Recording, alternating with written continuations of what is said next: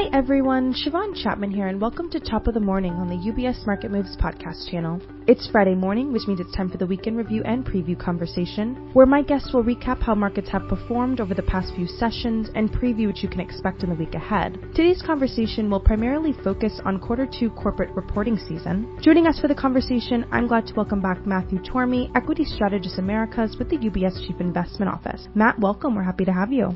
Hey, good morning, Siobhan. Thanks for having me. Perfect, Matt. So let's get started. The week marked the unofficial kickoff of the quarter two corporate reporting season. Before we reflect on the early reporting, can you speak to CIO's overall expectations for the earnings season? Of course. So for the second quarter, we are expecting to see a pretty decent level of earnings beats because if we look at the underlying economy during the quarter and the data points that we did receive, the economy's been really quite resilient, much to the surprise of the market.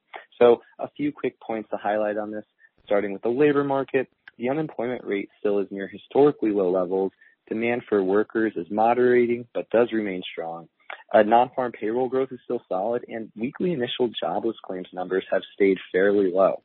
And on the consumer, they are still benefiting from excess savings, and as inflation cools, real incomes are rising. So both of these are factors that are continuing to support consumer spending. So taking this and frankly other resilient economic data prints into account, we are expecting earnings to decline 3 to 5% year over year in the second quarter, which is better than current consensus expectations, and we believe that this is going to mark the trough in earnings growth this cycle.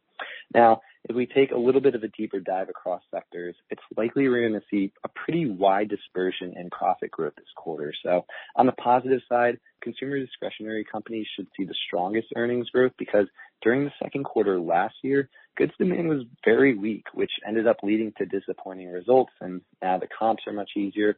And touching on the negative side, the energy, materials, and healthcare sectors should see the largest declines in earnings.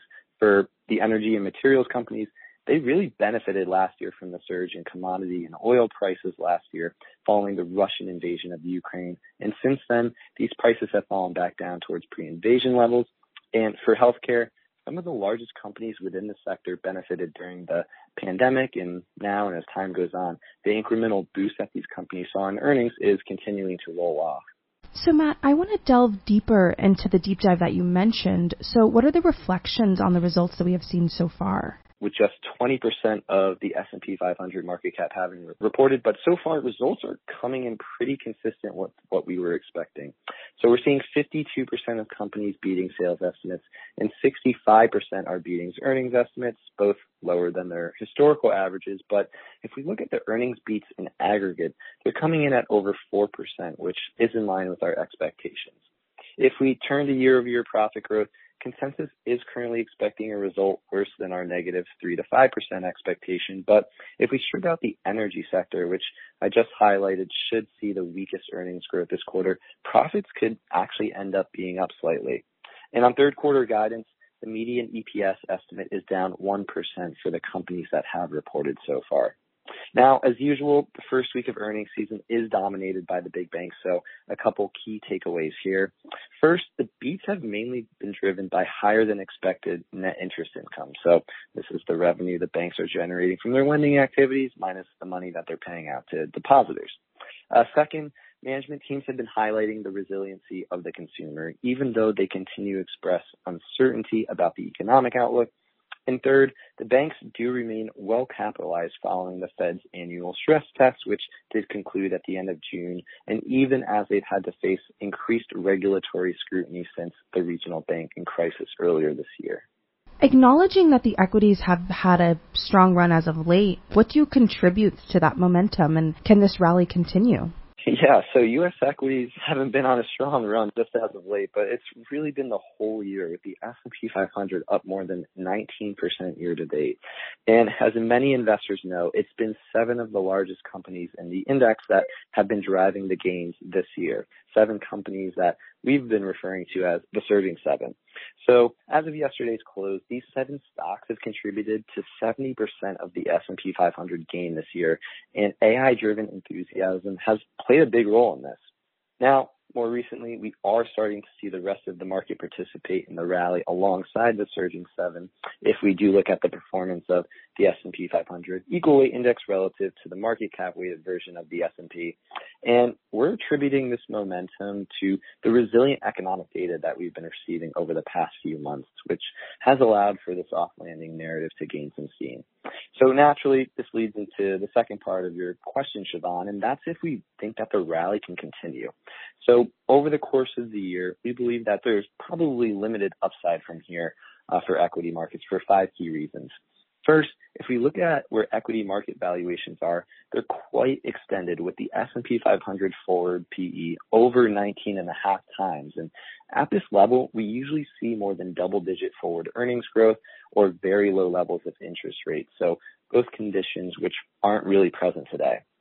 Uh, second, sentiment is no longer depressed, which does suggest that there's probably less scope for money to come off the sidelines and push markets higher. A third, economic surprise indices are elevated, and this has raised the bar. So if we do receive any disappointing prints going forward, this could lead to investors losing faith in this soft landing narrative that's been building. Uh, fourth, in our view, stocks are already pricing in a meaningful improvement in business sentiment. So if we look at the year-over-year S&P 500 performance relative to the current ISM manufacturing index level, and this has had historically a pretty good relationship. And finally, the Fed is forecasting a period of slower economic growth and an increase in the unemployment rate in order to achieve its 2% inflation objective. So an outcome that we don't believe is being priced in.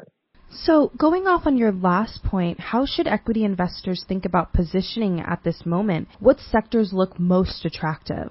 Of course, that's a great question because it's definitely been tricky since the start of the year as many investors have been caught offside. So coming into the year, many investors were expecting a recession. So portfolios were positioned quite defensively. And as we've seen, economic data has been more resilient than expected and mega, ta- mega cap tech stocks have been driving the market this year. So given our outline, um, or outlook that I outlined in the previous question.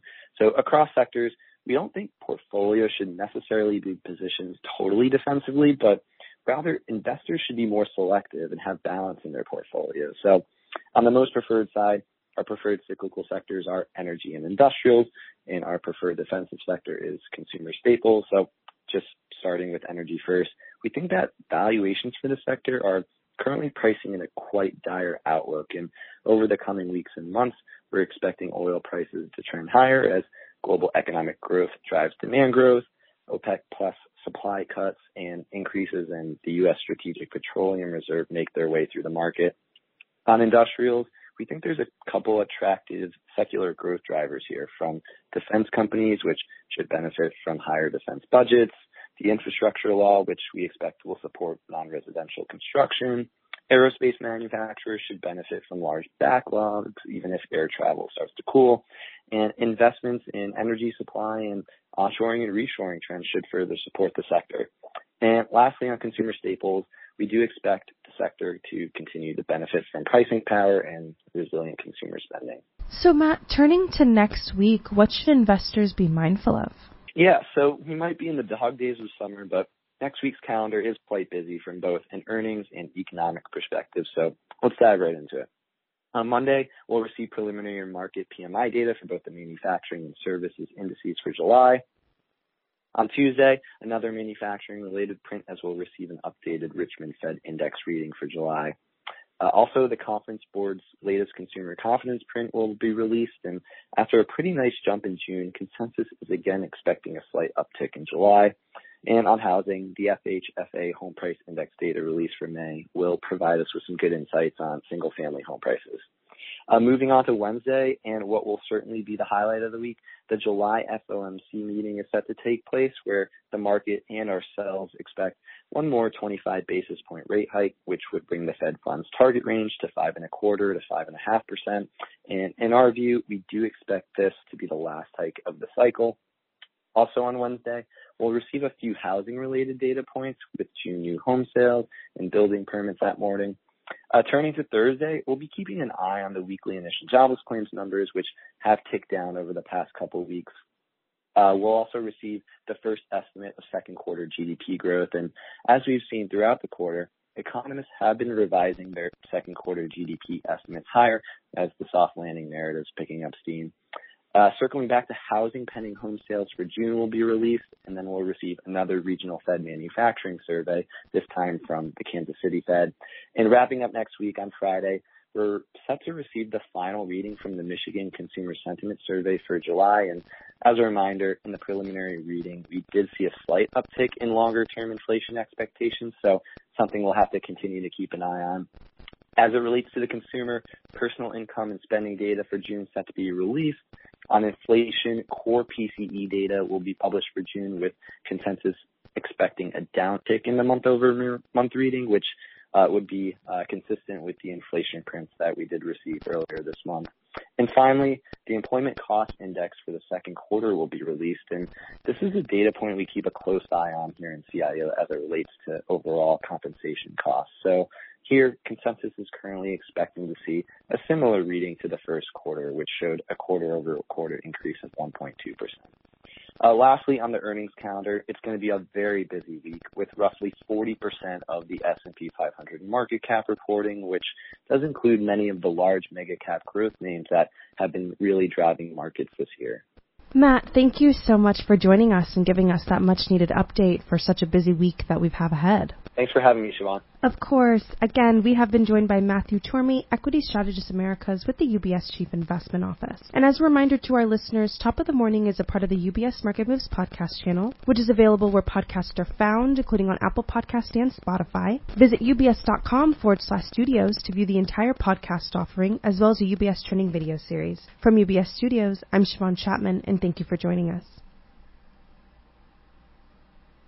UBS Chief Investment Office's investment views are prepared and published by the global wealth management business of UBS AG or its affiliate, UBS. This material has no regard to the specific investment objectives, financial situation, or particular needs of any specific recipient and is published for informational purposes only. As a firm providing wealth management services to clients globally, UBS AG and its subsidiaries offer both investment advisory services and brokerage services. Investment advisory services and brokerage services are separate and distinct, differ in material ways, and are governed by different laws and separate arrangements. In the USA, UBS Financial Services Inc. is a subsidiary of UBS AG and a member of FINRA SIPC. For information, please visit our website at ubs.com forward slash working with us. For a full legal disclaimer applicable to the independent investment investment views produced by UBS, please visit our website at ubs.com forward slash CIO dash disclaimer.